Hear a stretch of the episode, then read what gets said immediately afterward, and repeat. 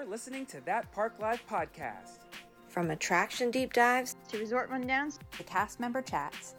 They're here to help you live that park life. Here they are now. Beth and Greg.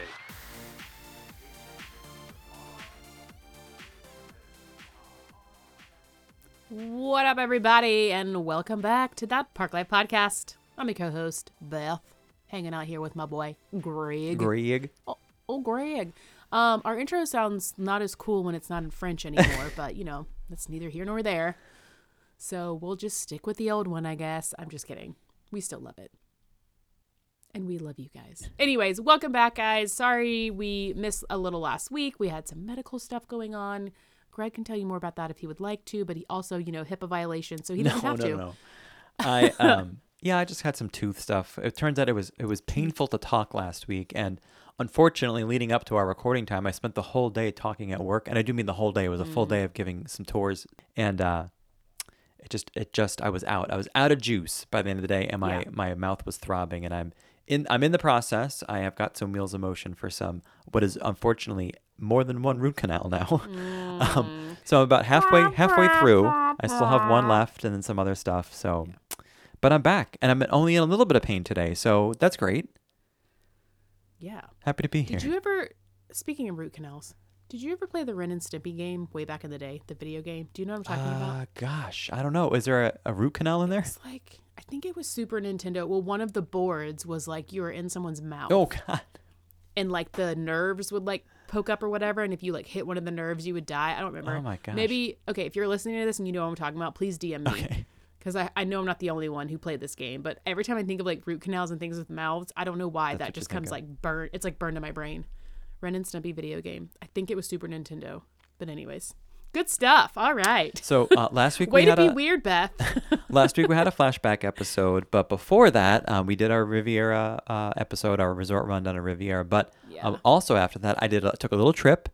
Um, Yeah. To where did I go? Disneyland for the Run Disney weekend, and I'm sure you were all following along on our stories. But if you weren't, um, or maybe you're new to this, we are at that Park Life podcast co- podcast Podcast. podcast France. that because Park Life podcast France. on Instagram. We're fancy. And uh, I shared a bunch of my experience on our bonus episodes through uh, Patreon. But I had a great time, and it was really cool to be able Mm-hmm. to run through those two parks in the morning. And um, I lived it up. Some um, Yeah. some were responding to her story, just asking questions and stuff, which makes me think that probably a bunch of people have questions. But I did use Genie Plus only one day. I just wanted to get Mm-hmm. In a bunch of things, but I did take advantage of the early entry, uh, which is 30 minutes, which I know doesn't seem like a lot. Um, but one, we I stayed on uh, Orlando time, so I would be getting up at like I maybe yeah. 4 a.m., 4:30, right? So by the time I had breakfast and got out down to the front gates, it was like 6:50, and the gates were opening at 7:30 for. So the early entry was at 7:30. So when they open up the gates about 10 minutes before. So they let you into the park. And They're they, like some guys down here. I was third. So like each each uh, turnstile has its own line, but in the line that I Oh, was in, I was third in line to enter the park okay. in my turnstile That- line. That's I've that's never been that early to a park in my life. Yeah. Um, but also not to be the like first one, you know. you know, I would I would have been fine with it because they let you in and Yeah. they separate you out after that for who has a resort, who's a resort guest and who's not. But I went right to Mm. Mission Breakout. I actually stopped to get photos first, and then went to Mission Breakout. Did the Spider-Man Web Slingers attraction, then did Toy Story Mania. All these were walk-ons, and then walked right on to Incredicoaster. And then it was like Wow. eight thirty, so an hour, about an hour to do all those. And like, well, now what? Like, my mind is Yeah. telling me it's eleven thirty, so I'm ready for lunch. And uh, but it was a good time. They're like, "Sir, we're just now serving breakfast." Well, I'm on Orlando time. uh, well, and then what time was the race? Because I feel like, well, that probably worked out because the races are normally Yeah, I'm I'm probably one of the few people who slept in for the race because Yeah. the race starts at five, and I'd been getting up like around four ish. So I did I did actually go like wake up a little earlier that day at like three thirty, um, but I went to bed a little early. But it wasn't really like a big deal because I had been going to bed pretty early. Because really, on your body clock, it's like six thirty in the Yeah, I was fine. That was the least tired I've been for a run, and like for a run Disney run. I Yeah. think in all the ones that I've done because of the time difference. Yeah, I, I was guess I didn't think about that, but it's like, yeah, probably wasn't that bad for you because you're on the other You're on East Coast time. Yeah, it's but- coming home. That's the problem. It was the three and a half hour delay in, in LAX of me sitting there trying to figure out what to do. Actually, if you're wondering what I Oh, did to pass the time in LAX after I accidentally got there 90 minutes early because it was my first time flying with pre-check, I thought, oh, I can, I can get through 90 minutes, and then oops, my flight was delayed three and a half, so I had the 90 plus the extra three hours. Um, is that's so? What I did in the airport was I typed up the notes we're going to be talking about today. Um, I was even able to get like I was able uh, I was even able to get my sound pieces. Of course, we're doing our rating Mm-hmm. the ride queues of Hollywood Studios part deux. We've done part one already, so if this is your first uh, time with us. We do have a part one, and we have two other parks we've done: Epcot and Magic Kingdom. Yeah, today's studios.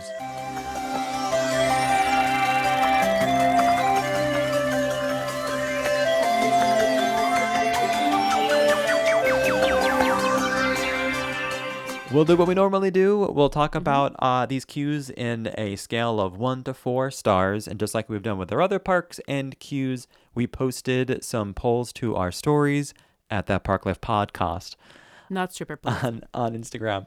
Um, and we'll talk about um, the results there and see how they match up to what Beth and I say about these attractions. And when we're thinking about what makes a ride queue good or not, or when we're thinking about what we're whether we're going to give it a one through a four star, um, Yeah. the temperature is there good air conditioning or not? Does it quote move? Or does it feel like it's a stagnant line? What's the interactivity like? Are there things to do, things to look at? Am I going to be entertained? Entertaining. Entertained? Am I gonna want to walk first first into this ride queue? Yes, exactly. Okay. So we've got uh, Rise of the Resistance, Smuggler's Run, uh, Star Tours, Mickey and Minnie's Runaway Railway, and Muppet Vision 3D. To talk about. 3D. If you're wondering, hey, you didn't, why aren't you talking about some of the other rights? Well, we may have already done them in our part one. So check that out if No. you missed it. This is part two, everyone. Part Get it deux. together. All right, so first we're gonna start with Rise of the Yes. Resistance. I feel like you have a lot more notes on this one, and so I'm gonna listen to what you have to say, and then I'll tell you more of the cons I think that I have. Okay. um, speaking of listen, if you're wondering what it's like walking around the queue of Rise of the Resistance, this is a little bit of what that sounds like. oh, not that, not that.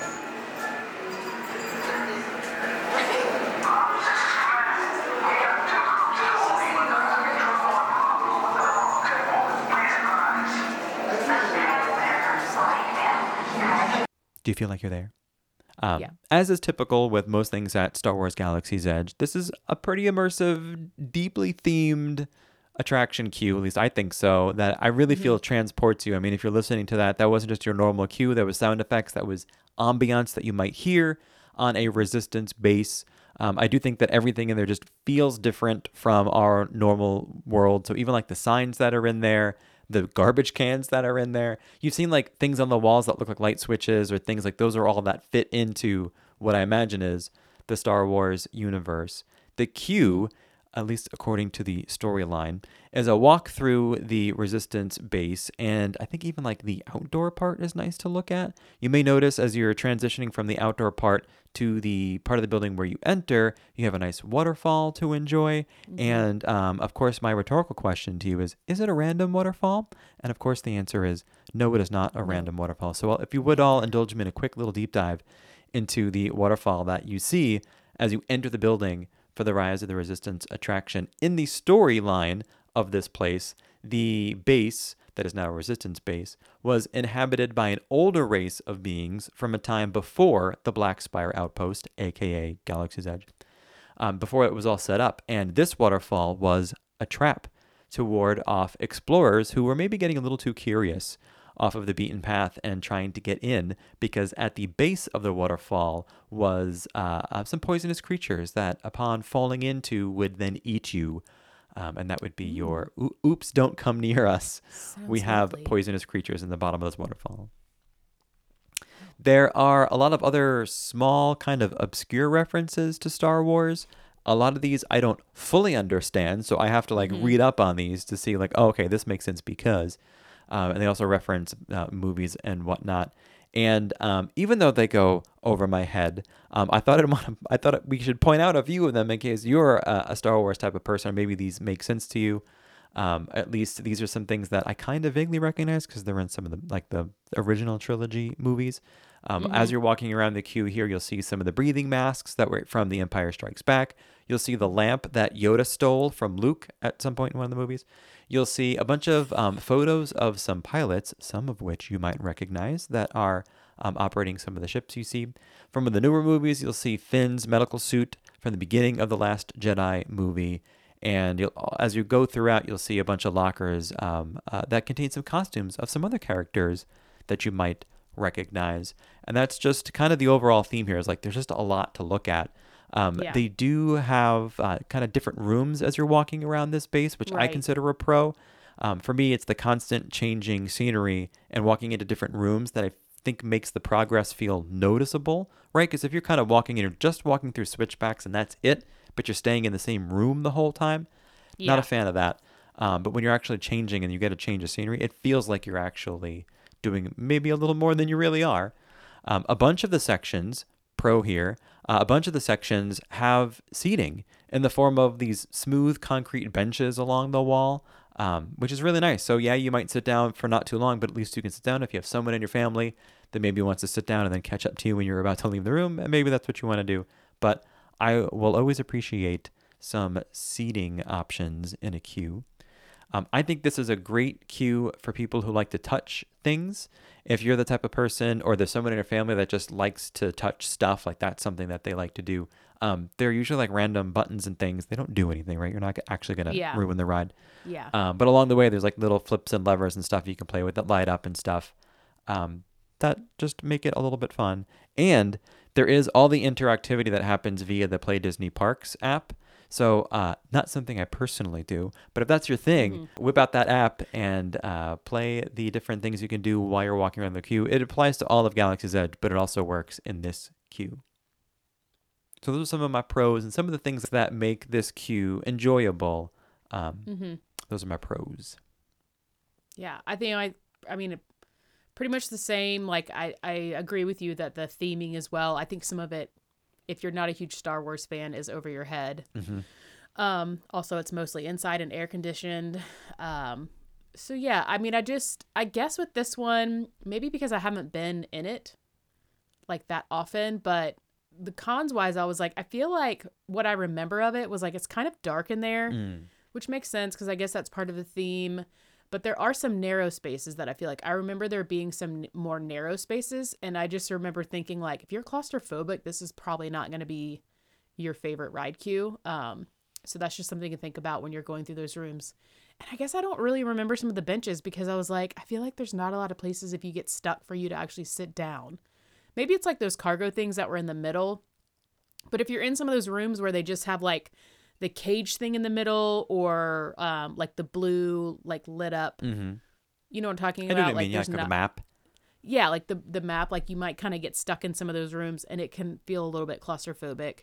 Um, and I just didn't feel like there was too much interactive stuff, but maybe there was just more than I can remember on that one. It's tough because if you've done the attraction mostly as part of the virtual queue, you might not have seen every room. Right. Um, or if you've done it as a lightning lane, right? Or if you get there first Yeah. thing in the morning, sometimes they don't wind the queue through the whole thing. They do just what would be the lightning lane queue. So you might have missed yeah, the something. last the last time we did it, it was just like uh we got it, we did it like the first thing that we did when we got into the park. Now it had already been opened for 30 minutes because we didn't do on site. Mm. But and so I do remember walking through all the rooms. Um but I don't know. I guess it's like if the line's moving, there's too much to look at and you don't you know. I mean, I feel like I'm it just sounds like I'm just hard to please here, but I guess I'm just trying to think It's a lot like, to absorb if if you're it's a breezing lot to by. absorb. I get it. Yeah.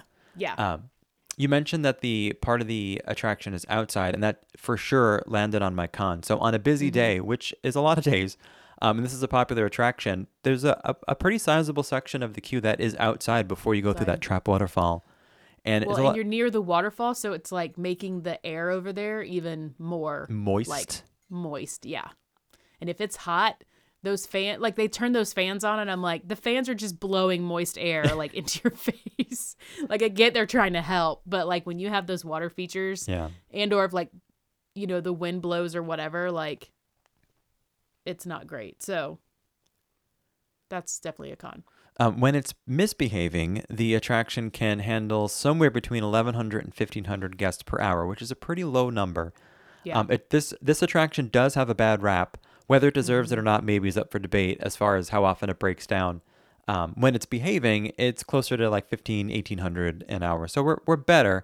It's not Yeah. near, nothing is the machine that is Pirates of the Caribbean, right? That thing is just Yeah. cranking people through. That's like 2400 or something an hour. So this is like on the medium to lower level of uh, capacity for a guest per hour. So it might feel like the line isn't moving a whole lot.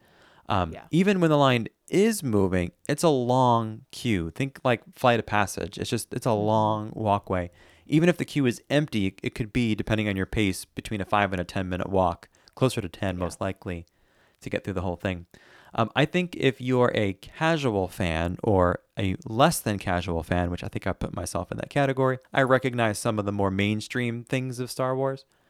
Um, most of the Easter eggs just don't mean anything or are unrecognizable or um, just not really caring a whole lot about them. So Yeah. I So you need appreciate that they're there for the people who like it.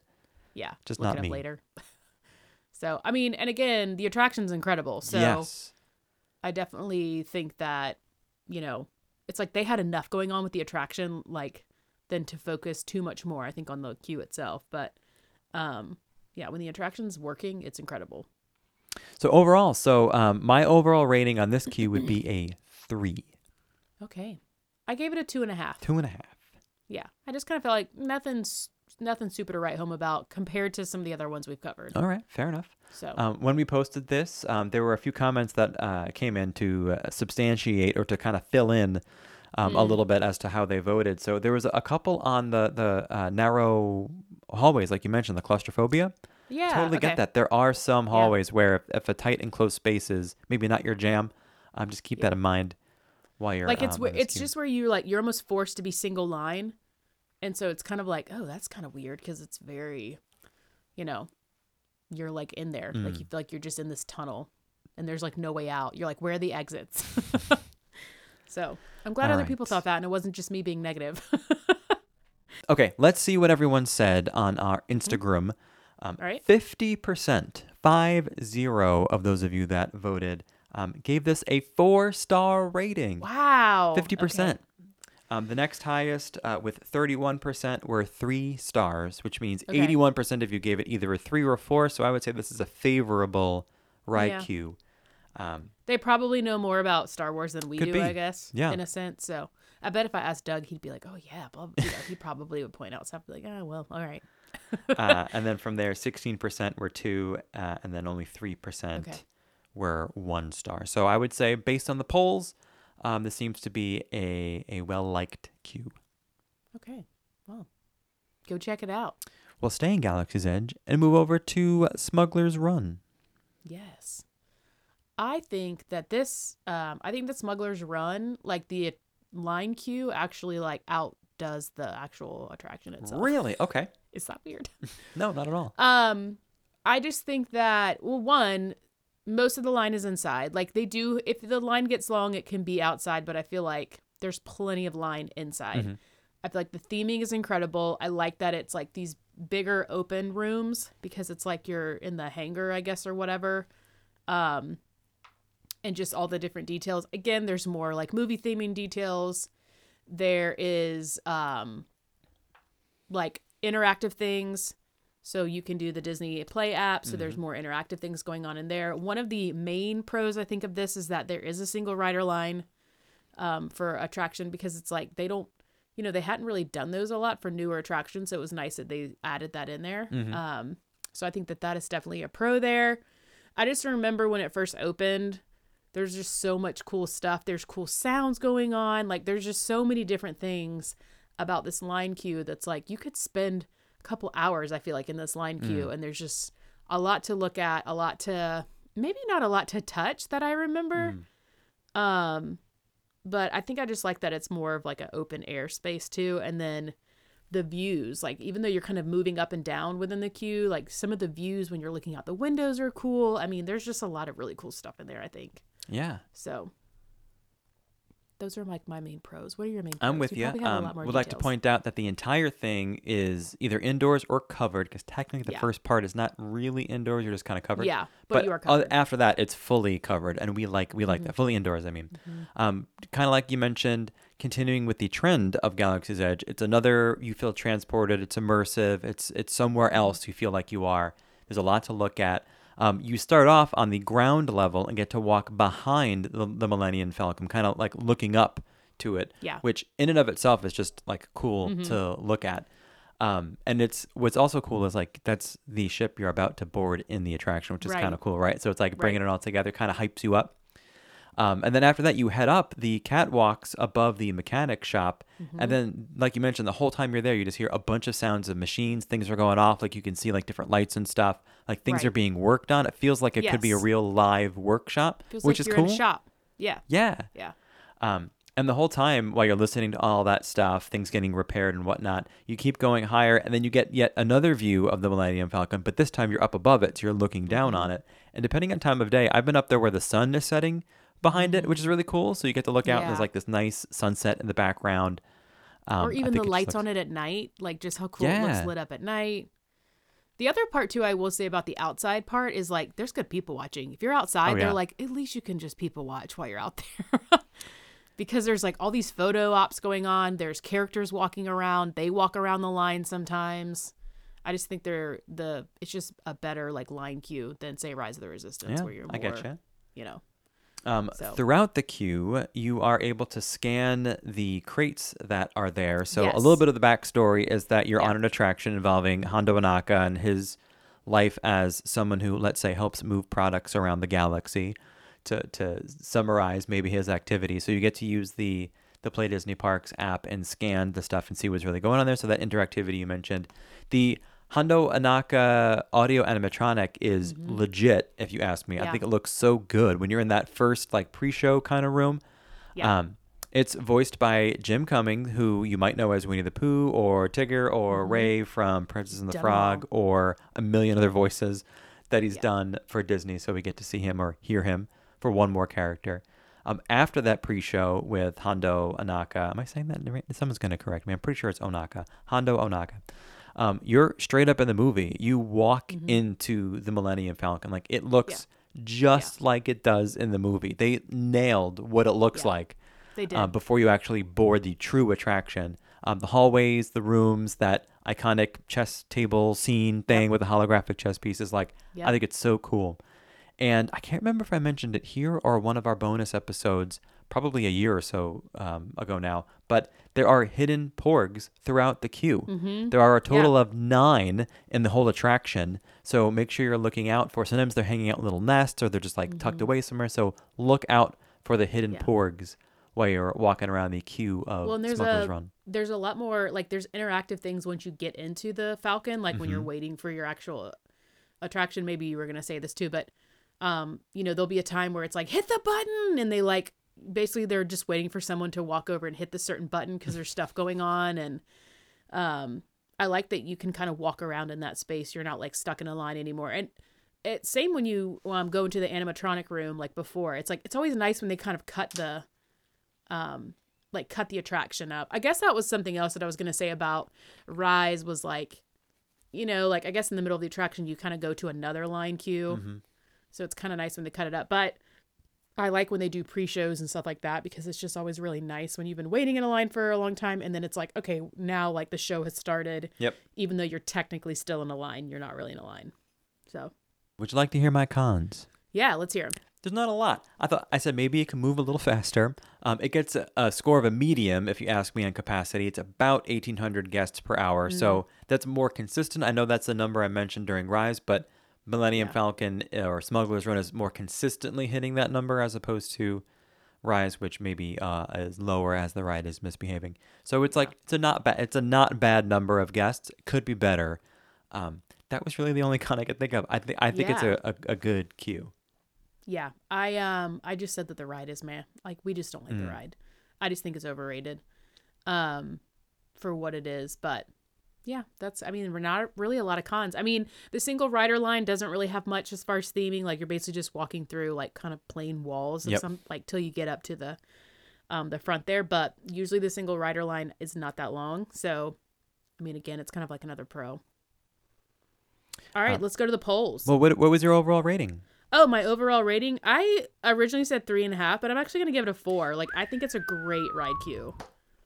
So even though I'm not a fan of the like ride the actual itself, the queue. yeah, is like I tell people, I'm like the queue is really good. The ride's kind of meh, but you still need to go through and see the queue. Yeah. So I'm gonna go ahead and give it a four. Well, guess Not what? many. I also gave it a four, Yay! a double I, four. I I think if this is the first one we both given a four. I think there was one other one. I feel like um, there was one, but what was it? I think I think this is a Yeah. great one. Definitely give it a four. And we're not alone. Sixty-one percent of those of you that voted gave it a, a score of four stars. Good stuff. Um, next highest was thirty-one percent at three stars. So Mm. that's ninety-two percent gave um, this attraction Ninety-two percent. a three or a four. So this is a God, this hope- is a good queue. I hope somebody knows what that's from. no, what's that from? It's from a movie. um, I'm gonna wait a second so that the person can think about it and be like, "What is that from?" It's Seth Green. Oh no, It's from the '90s. Well, I guess early 2000s. Do you know? What, do you I know don't what know. It might be. It's um. It's from Can't Hardly Wait. oh, I haven't seen it. Um, and by the way, zero people voted for a one star. So this is a, a well a good one. favored queue, I would say, more than Rise in our in our findings here, and Yeah. our very scientific evidence, everybody. um, Good absolutely. stuff. Okay, let's move over to Star Tours, an attraction that also exists in other parks. Mm-hmm. Um, but here's a little bit of what Star Tours might sound like in the queue. Um, I Oh, actually have did two we have a pieces sound, of sound. Did we have a sound clip? I didn't have a sound. I wasn't going to draw attention to it. Thanks, Beth. Sorry. I just didn't. Just I didn't make get sure a sound for it because uh, it? I just It's didn't. fine. Okay, I didn't get We're that in the airport. We're just leaving it up for your imagination because we don't want to ruin anything. Yeah, Okay. you know, it's Star so Tours has been around forever though. it's so, so perfect that we don't want to do it any any uh, That's true. dis, disjustice, disservice. We didn't. We don't want to do a disservice to the attraction. okay. Um, no spoilers. no spoilers. Actually, I'm going to hold on the sound for a second, um, no. And first jump into some pros, if I may, because this Do it. this attraction, this is the Star Wars that I know. At least the queue is right. This is the the original trilogies kind of style. I know that the actual attraction itself has been updated, but the queue has kind of ma- remained preserved a little bit. I mean, right My- away you walk underneath the Star Tours sign. Nostalgic. That's Yeah, first note. that's a that's Yeah. a great way to put it. I'm glad you said Um, that. Right when you enter the area, like you, or right when you enter the um the queue, the outdoor part of it, you're under a giant AT-AT or AT-AT Mm-hmm. or however you want to pronounce it. It's like straight up right out of the movie. I would recognize that instantly. Great. Mm-hmm. Um, the inside is meant to be a spaceport terminal, which is why you see the big screens with the flight statuses. That's like the storyline of the building that you're walking in. It also shows forecasts and advertisements on booking flights with Star Tours. And they have a few announcements that play throughout the queue. And I wanted to share Yes. um, one or two of them because they are obviously well themed. So here's one of the two things you might hear within Star Tours. Local service to Endor will now depart through gate number four. Flight 1082, the Endor Express, will now depart through gate number one. These are gate changes only. Thank you. Star Tours announces another of our exciting action adventure tours. Join us on the trek to Tatooine. Start your visit with a trip to the Galactic Zoo, then race over to the Mos Eisley Cantina for cocktails with the galaxy's most outrageous characters. If adventure is your middle name, this is the tour for you. The trek to Tatooine. Star Speeder service begins soon. Reservations are limited, so call your travel agent or Star Tours today. Is Adventure your middle name, Beth? Seriously, I was trying to see what the 10. I feel like the 1082 has. Um, oh, I can tell you what 1082 is. Was it like October of 1982? Is that when the movie came out or something? Something else happened in October of 1982. That happens to be when Epcot opened. I don't know if that's why they chose that number. Oh, okay, okay, that too. because this is like, in wonder. this is not an not an Epcot. Um, Right. One more piece of But sound. like, okay. um, this is another ad you might hear when you're in the queue of Star Tours. Star Tours introduces the perfect getaway vacation with exclusive tour packages to Hoth. Now you can ski the most incredible slopes in the galaxy, or if you prefer, explore beautiful and mysterious ice caverns and the famed Echo Base of the Rebellion forces. And while you're there, be sure to enjoy an exhilarating ride on a Tauntaun. It's all on Hoth And it all begins soon, only from Star Tours. Watch for details. It's that chime that gets me every time. On a tauntaun. so good. Um, there's another announcement that happened. So as you're listening, you'll hear like obviously this is another location where you're gonna hear a bunch of sound effects. Like it's an active scene, right? The characters interacting with each other. More on that in a minute. Um, in addition to those um, ad- advertisements you might hear, um, you also may hear an announcement that references the license plate THX1138. Fun fact: that is the title of George Lucas's first film that he directed. So it was called THX 1138. Um, so it's meant to be a little nod to Mr. Lucas's original film.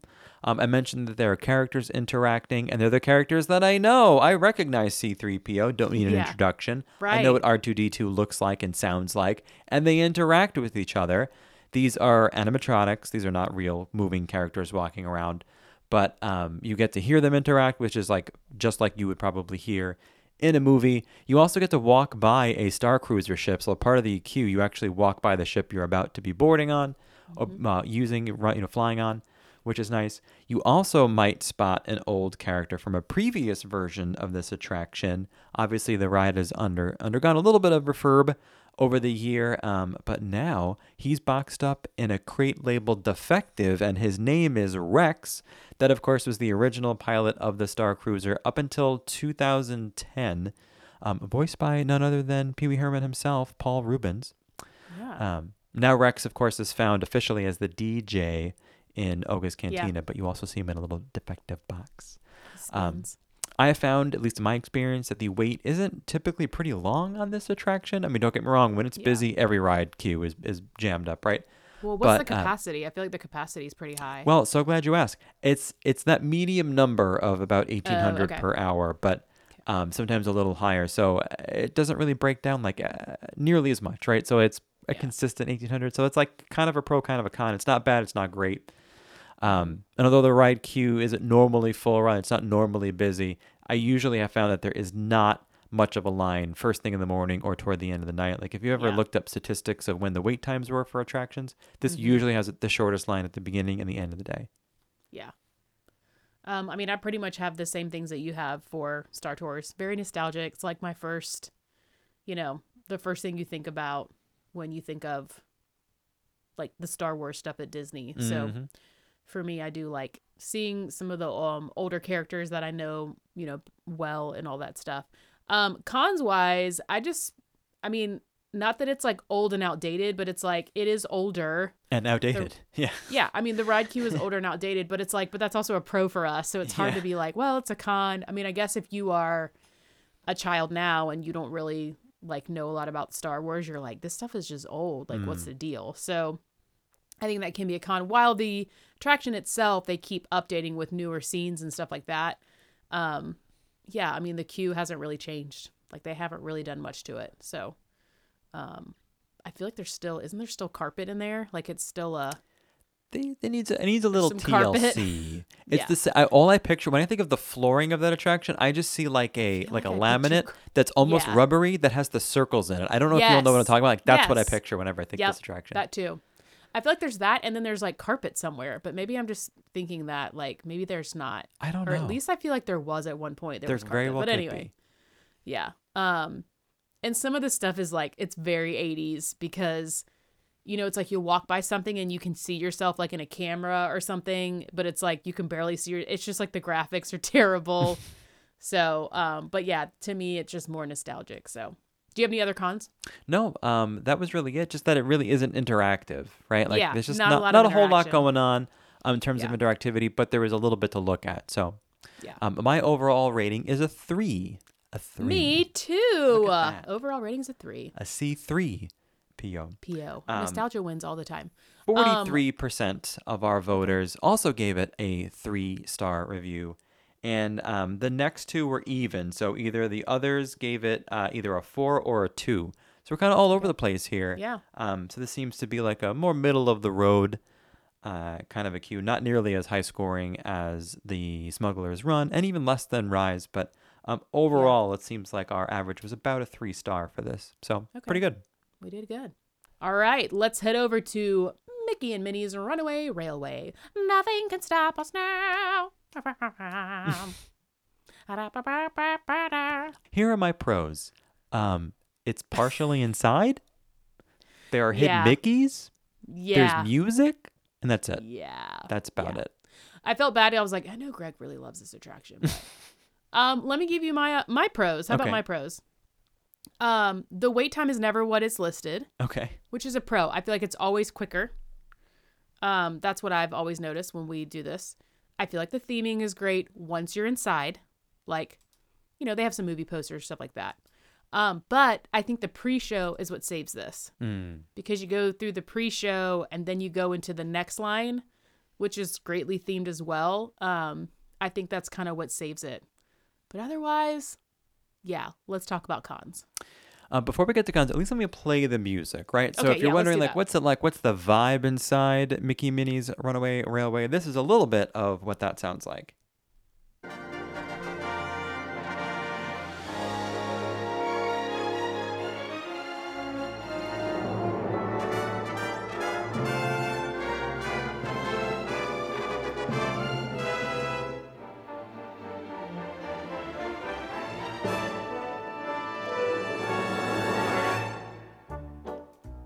It's fun. It's like ceremonious. It sounds like Yeah. a little old Hollywood at the beginning That's there. what I'm saying. I was like, it still has like a very Hollywood movie vibe to it. Yeah. Even though that's like not really the theme of it at all. All right. So, uh, my cons, you say? Um, Yes. This is the bare minimum decor for a queue. For a queue, these people should be embarrassed about this. I'm not one that normally gets negative about They're stuff. like, but but we put a Mickey head in the I, light fixture. I don't understand. if you've never been here before, like if you didn't Yeah. come to this attraction when it was the Great Movie Ride, I can't imagine what you're thinking when you're Mm. walking into this, the setting for this attraction, because it's so weird that it's It an old weird. theater. I get that you're walking into a cartoon, but I don't need to be in a theater to walk into a cartoon. I totally understand the pre-show. I get it. Um, Mm-hmm. but it's just so bizarre. I just don't get why it wasn't changed. And have you, and I haven't been on it yet, but have you seen the queue at Disneyland for this attraction? It's legit. I can't wait to go. I didn't go when I was there for Run Disney. I was waiting Yeah. to be there with Nicole. Um, so we're gonna go in about a week and a half, and uh, it blows our queue out of the water. It's Yeah. an it's an embarrassment compared to what they have over there. That's what the queue should be. It's still a theater, but it looks more like a Right. traditional movie theater, not a really old timey, barely fits in yeah, what used to be called the Chinese theater. right. Um, that's really what it should be. It should, in my opinion, I don't think they should have opened the attraction with a queue that was like this. This this makes Yeah. me feel like this was not done, and it just opened up. Well, it's interesting because the lines were so long in the beginning, right? And everyone's like, "Oh, like the the lines are just long because it's new." And then once you kind of get in the line and go through it, you're like, "Oh, that's kind of the line." yeah, like, there isn't much to it. there's really not much once you get inside. Um, but that is that is one of the major cons. Is like most of the line is outside. If it's raining or if it's like the dead heat of the summer, you don't want to be in that line. Mm. No, if it's more than like no. ten minutes. Um, I would have been happier if they took the time and redid the queue. And I think, like, actually, I would be happy if they closed this attraction for like six months and just redid the queue. I will gladly wait for a better queue for this Yeah. attraction. And I love this. This is probably like the attraction itself is like top three for me. Yeah. I'm not talking about overall like quality. I think Rise of the Resistance is the best attraction that Mm. Disney World has. But in terms of stuff that like we love, like we love this attraction. We just Yeah. have an emotional attachment to it. Love the attraction itself. Yeah. I obviously do not love Like do not love the queue. queue. And I know that there are posters around the like on the walls that are animated. They move, they come alive a little bit. But the technology is there to do so much more with that. Right. I should be Well, I in think those. they put all the technology into the Yeah. actual attraction. Ah, so it just it really Yeah. bums me out. So those are my pro. Those are my cons. Yeah, I mean, I I mean, I kind of said the same thing. Like, I think the best thing about the line queue is the pre-show. Mm. Um, and then once you get into the line after that, it's like, yeah, like the you know you can understand the theming. The theming is good. It's there with like kind of the old like paint stuff, but it really is just another like uh switchback Mhm. until you actually get on it um on the actual attraction. So nothing crazy here. What did you give this for an overall rating? I'm gonna add one more thing. It's Okay. ugly. If more than anything else, I just think it's an ugly queue. Yeah. Um, I gave this a we get one. it, Greg. You hate it. I gave it a one. I gave it a two and a half because I think I just like the pre-show. I, I do appreciate the pre-show, I think it's cool. I think the technology of what they do there is really cool. But yeah, They could Oh. hand out twenty dollar bills for the pre-show, and I'm like, this is still a one, everyone. This it sucks. you'd be like, you owe me this. Um, I shouldn't say it sucks. I don't want to yuck your yum. If you love it, good for you. Um, I just don't like it. I really like. I considering it's the first attraction featuring Mickey and Minnie. You know, maybe the most iconic characters in the world. There should Mm-hmm. be a better queue, like it has in Disneyland. Um, let's go to the polls. Let's Uh, go to the polls. This is interesting. So 39% gave it a three star. Next Mm. highest with 30% were two stars. So 69% were either two or three stars. So the majority here are in the in the middle of the road category. Yeah. Um, I'm kind of alone in my one star, only Mm-hmm. 6%. percent I'm not I'm not totally alone, but there were not a lot of us that Yeah. voted for 6 and the rest were 4 stars. So we're sitting between a 2 and a 3 star was the overall rating for this. So about two and a half, which I think is what your score was. You are. I guess I uh I guess I don't like it. Listen up, Disney, because we know you are. Greg's Greg gives it a one, a whopping one. I don't like it, and I love the attraction. I just don't. I, know you do. just think it's such a weird so queue. many details. All right, Our last one is Muppet Vision 3D. 3D. And this is a little bit of a Muppet vibe for you. You might hear in the very beginning of the queue, perhaps even as you enter the courtyard.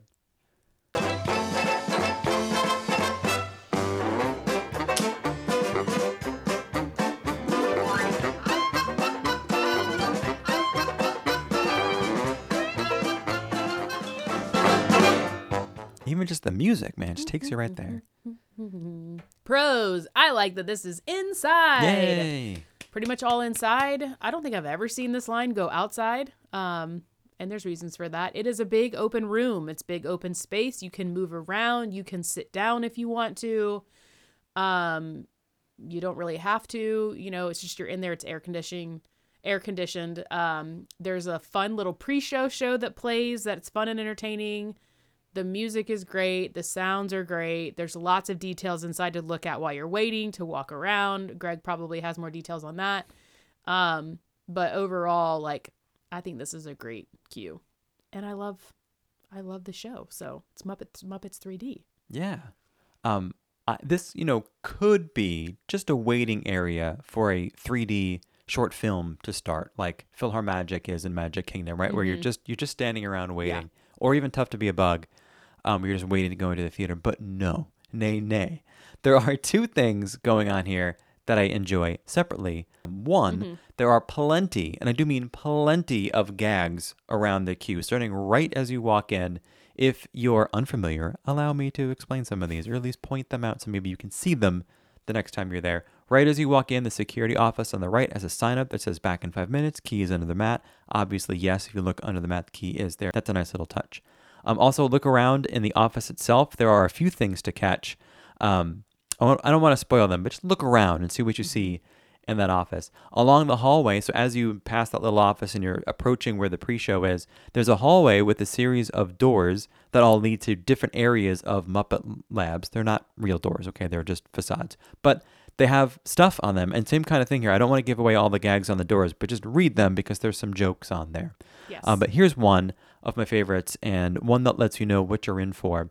There is a door that is labeled Stress Testing Department with a caption that says, Caution, contents under extreme pressure. Come on, everybody. Doesn't get better than that. Um, further down the hallway, as you're led into the pre-show area, above the like the entrance archway for it, like the stone archway, there are signs that are posted that read "Keep out" and "Really top secret" or "Really, really tippy top secret" and "Keep out." This means you with an mm-hmm. exclamation point. And obviously, you walk in, you get your 3D glasses, and you walk around, and there are a ton of sight gags in here. There's just mm-hmm. it's all over. So as you walk in, the left side and the front is where all the props and stuff are, and then over to the right is where the doors are to the theater, and there's really nothing on the walls behind you for the most part. So please take a moment, especially if you get there right at the pre-show starting. You got plenty of time. Mm-hmm. Walk around, see some things. There are a ton of the shipping crates and boxes that have a bunch of running jokes on them. Many labeled Miss Piggy's satin evening gowns. Then you'll see one that says more satin evening gowns, and then another box right next to it that says the rest of the satin evening gowns. so small things like that, right? It's just you gotta you gotta take a look around. There's a crate that says attention props department, division of art masterpieces, contents, Gonzo descending a staircase, production Stair Trek. Like these are this is what's happening here. It's yeah. Pun City. It's good stuff. on these crates. Yeah, I could go on and on. Um, but just take a look around. Um, these are the things your kids probably won't care about, right? So maybe Yeah. onto something that might entertain them, which is two. Uh, the second thing that's going on here is the pre-show that, that you mentioned and that I've been talking about, referring to. Um, so even if you don't want to walk around and look around, there's something that's going on on the TV screens above you. Mm-hmm. The um the the movie that they're showing, the pre-show, is not essential to the actual um, Muppet Vision 3D Yeah. show you're about to see, but it just brings you into the universe a little bit. There's a bunch of bits with all kinds of Muppet characters. There are a ton of dad jokes in here. There's corny one liners. It's everything you love. Um, there's songs that I still hear in my head to this day. There's some cross dressing technically. It's just, it's full. It's it is a full jam Dare you say show. drag? Yeah. Some drag. a little bit of drag going on. Um, other cons, uh, sorry, other pros is that it's 1700 guests per hour. And I'm putting this in the pros because for shows, that's not bad. It's different when you're talking about attractions that have like ride vehicles, right? Um, if you're wondering, the 1700 per hour is more than PhilharMagic. So I think that's, if you feel like that's pretty efficient, this is more than that. Yeah. Um, and it's all indoors, just like you mentioned. So um, there is a queue outside. I don't know if you've ever, I also have not waited outside, but there is Never waited technically a queue out there. Yeah. But I, if there is a queue and it's being used, I'm not going in. It's, then I, I'm probably gonna yeah. go home. That That's when you're like, busy day. "Mm, not gonna wait for that. Yeah, no, thank you. Um, because there's a lot of space on the inside. So that was probably. I mean, I wonder like when that's ever really been used. Because I feel like it only gets really, really busy. Um, well, high times, but if it's really hot outside or if it's raining, it's like Yeah. you just go to Muppet 3D Vision. I think you're, pro- you're you probably and I'm not normally either are not there when it's like Yeah, the busy high busy like the Christmas week. That's probably when that queue is. Maybe spring Yeah. break week, but like you don't want to be there when it's that busy. That does not sound enjoyable. Yeah. I um I do not have a lot of cons here. I mean, I pretty much just have like it is a little outdated. I think there's like some things that they could update in the pre-show um character-wise. Like I just think there's some other fun stuff that they could do with Muppets. Um but I love what they already have there. So it's kind of like not really a con. It's just another one of those like um Star Tours kinds of things where it's like it's been there for a long time and maybe they could update a few things, a few gags um maybe do another like uh recording different recording that goes like before you go into the show but that's really all i have for cons what do you have any cons No notes. No notes. Greg Good gives stuff. it a four. My overall Me too. rating is a four. i give it a four brr, brr, brr. Yes, it can stay as is for as long as it dang likes. yeah Um, i mean i'm like do yourself a favor and just show your kids like one muppet yeah, movie or show like before you come and they they'll get it you know they'll what i mean figure it out. Yeah. Muppets are so great. They need to do more Muppet movies. Like even Mm. if they're spoofs. Someone's like, uh, what was it? Someone posted they're like, enough with the stupid like live action stuff. Like we need more Muppet remakes. Yeah, like the hu- the. Muppet Haunted Mansion, A plus. Yes. So good. Like let's do more and make them longer. Yes, agreed. Um, they would be hilarious and pe- everyone would love them because I would love a Muppet Jungle Cruise. Everybody, that's what I would like. Yes. I mean, really, any of them, any Disney movie that they've done, if they did a Muppet remake, I like. I'd be. I mean, I love it. I would love it. So, good stuff. Uh, All right. well, let's go to the polls. Um, Go to the before we wrap it up here. Yeah. Uh, Thirty-eight percent gave it a three star. The next highest was twenty-nine percent at four stars. So Okay. what is that? Not a 50, lot of four 60, stars. 67% gave it either a three or a four. So this is a pretty good cue. Yeah. Um, the other big chunk was a two star. Not many gave it a one. So um, not. I think our winner for the day was uh, Smuggler's Run, the Millennium Yeah. Falcon attraction. Uh, but this is pretty good. I think. I think for a uh, a show as like a theater show, this is a pretty good cue. And it Yeah. seems like most of you agreed um, with either a three or a four star. And if you didn't agree, you're wrong. But it's fine. You're okay. wrong. Well, you know, like what you like. That's true.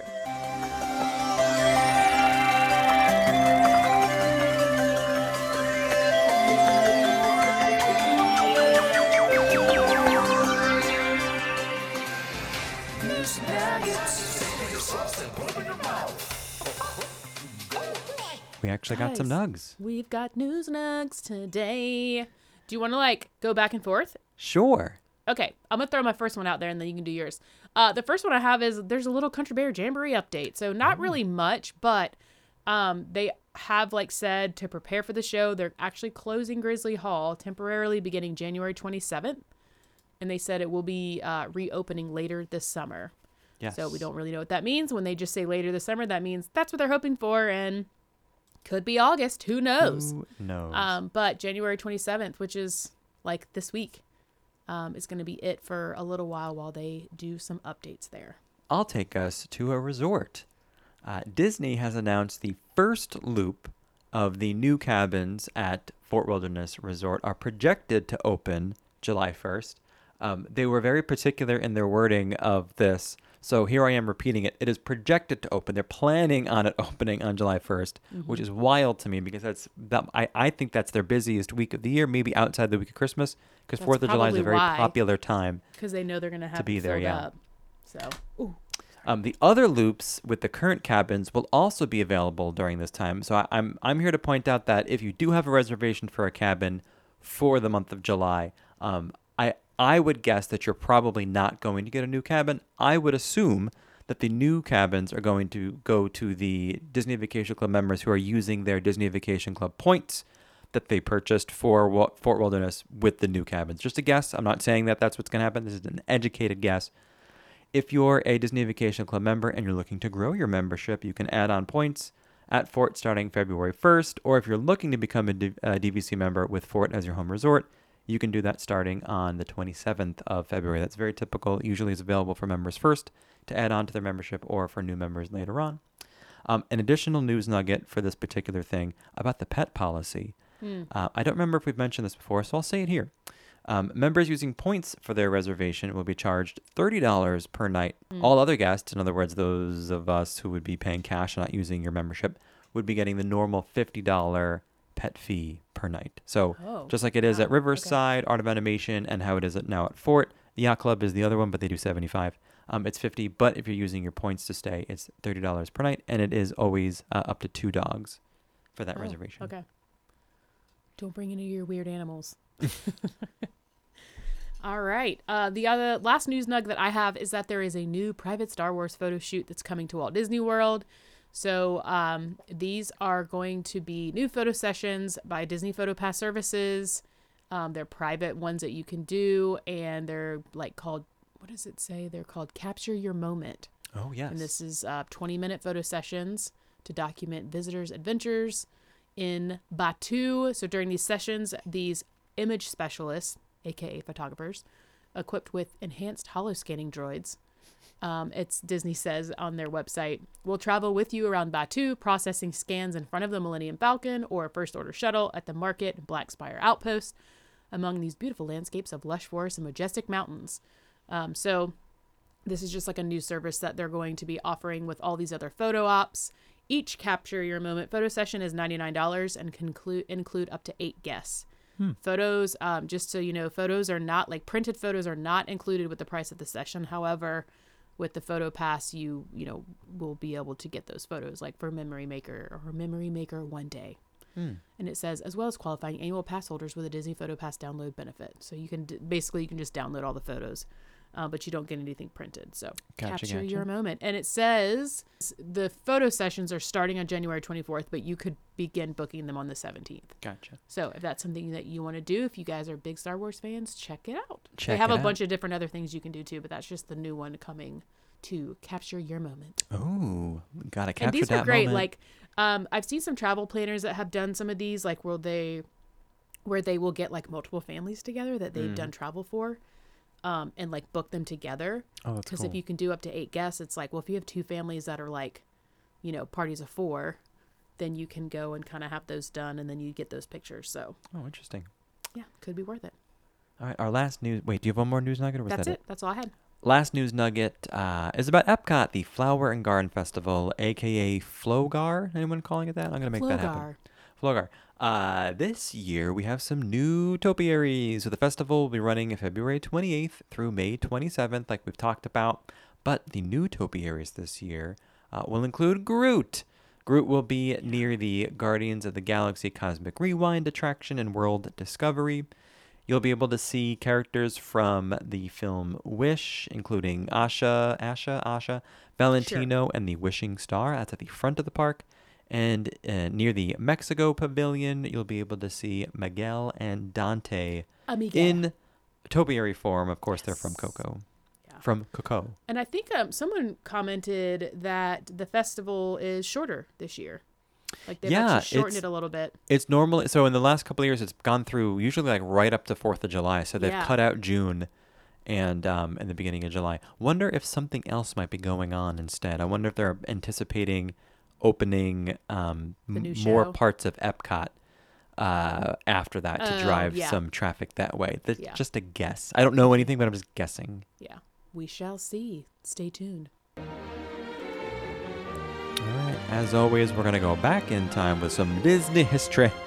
As always, brought to you in partnership with the Mouselets. Hopefully, you caught uh, some of their trip while they were here. Yeah. They did a lot of fun stuff. You can follow them on Instagram, uh, TikTok, all that. They have lots uh, going on. They've got a big year ahead of them. So Yeah, big stay year. tuned, everyone, and buckle up. Buckle The up. Mou- The Mouses have lots going on. So I'll take us to the year 2002. It was this year, it was this week, that year, that the Orlando Sentinel reported that Disney World plans to demolish about one fourth of its troubled Disney Institute Oh, and build in its place new timeshare units. And Mm. maybe you remember for from our resort rundown episode, one of our resort rundown episodes, which resort that became. I'll tell you, it was Disney's Saratoga Springs Resort and Spa. spoiler alert. Spoiler. Spoiler alert. Now go back and listen to that episode. um, all right, I'm taking us back to 1990, and this actually was last week, and I really wanted to share this because I didn't really, I guess, like know that this was a thing. Um, and I get all of these. I'm just gonna go ahead and shout out to it's like this day in DisneyHistory.com. So, Epcot's Person of the Century attraction was launched at Communicore West. Guests could cast their vote for the Person of the Century from a list of 89 nominees. Wow. Held at various kiosks equipped with touchscreens, the poll asked guests to vote based on who they felt was the most influential person of the 20th century. Nominees included famous names as Thomas Edison, um, Gorbachev, Lucille Ball, Winston Churchill, and Marie Curie. Guests could also write in votes, as well um, if they didn't agree with any of the 89 choices. So then, four months later, Disney announced that the following nominees were in the leads the Beatles, Winston Churchill, Walt Disney, of course, Thomas Edison, Albert Einstein, Henry Ford, Mikhail Gorbachev. Isn't it Mikhail Gorbachev? Yeah, that sounds Uh, right. John F. Kennedy, Martin Luther King Jr., and Franklin D. Roosevelt. Hmm. Voting for the person of the century, so this was like some notes that I found. Voting for the person of the century was supposed to run until January 1st, 2000. At that time, CEO Michael Eisner would announce the winner on television. Unfortunately, after a little more than a year, the voting machines were removed and the person of the century voting disappeared. Oh, The popular belief on why this happened centered on Epcot cast members stuffing the ballots with fellow employees' names. oh gosh. Disney execs learned that by removing the phony write ins, all legitimate votes would be wiped out too. So by March of 1991, the person of the century idea was totally abandoned. And it says, Who is Epcot's persons of the century? We may never know. I don't remember this at all. Like, do you remember this? I do not remember. I mean, I guess we would have been like children. We would have Yeah. been like kids, babies, basically. Little but babes. um, if you remember this, let us know because I was like, person of the century. Okay, very interesting. Hmm. So, good stuff. All right, I've got a quote to wrap us up as usual. But before then, if you like what you heard today, please feel free to like, subscribe, head over to iTunes and leave us a review over there. Unless you think we're, quote, very dirty and disgusting, then maybe keep it to yourself. Or tell me what you're listening to that's very dirty and disgusting because I don't think it's this. Um, you can follow us on Instagram. Our show account is at That Park Life Podcast. We do have personal accounts. Um, I am at the Disney Greg. I'm at the real Beth McDonald. You can also find Beth on her other Instagram account called Simplistic Thrills. There's always some good stuff over there, and a link to some fun merchandise that is both Disney and not Disney inspired. And I have another side project going on that is also a podcast where we do not talk about Disney. I am probably ashamed, I should be ashamed of the episode that's coming out this week, but alas, I am not. Listen, But you can find that at the Quick Escape Pod. What was that? I said the laughs are endless, so don't feel bad. Well, um, that's the name of the episode is "Stories I Shouldn't Be Telling." So that's Great, that's all I'll say there. I can't wait. Oh boy, I will think. I'll give you this joke ahead of time. You may feel a little flushed after hearing it. um, if you want to submit a request for an episode or do lots of other things, even search our uh, past episodes, maybe a certain keyword you want to catch up on, you can go to our website, thatparklifepodcast.com, and accomplish those things over there. Yes, if you're staying at a resort on Disney property and you want to know Mm. more about it, go to our website, type in that resort name, and go listen to that episode we did deep dives on. Yeah, because we have now officially all Done Disney all. owned and operated resorts. Yeah. For a resort rundown. Um, if you'd like more of us, if this hour isn't enough for you, we do offer bonus episodes and a bunch of other additional content, including possibly getting on a chat with us and doing some live trip planning. That's all available through Patreon. So patreon.com slash that park life podcast. Um, and in addition to all that, also ad-free versions of this very episode that you're listening to right now. We have our Amazon shopping list as well. You'll see a link in the description of this episode. If you're wondering what we bring to the parks or even what I use when I'm running, um, you're able to use your normal everyday Amazon account. We do get a little something for sharing the links, but it is your normal Amazon account there. Okay, I've got a quote. I figure since we were covering so much from Galaxy's Edge that I would do a little Star Wars for you. Ah, okay. And this is from one of the newer movies, The Rise of Skywalker. And Princess Leia had a great quote from this. And I think it's a great one. I know we're still kind of early ish in the year. So I think it's a great one to think about as you're moving forward in your 2024. And that is, quote, never be afraid of who you are. All right, everyone. Inspirational. We'll see y'all next week. We'll be here. See you guys next week. Thanks for hanging. Bye, everyone. Bye, guys. Wish we had a droid saying bye, you know? We need that.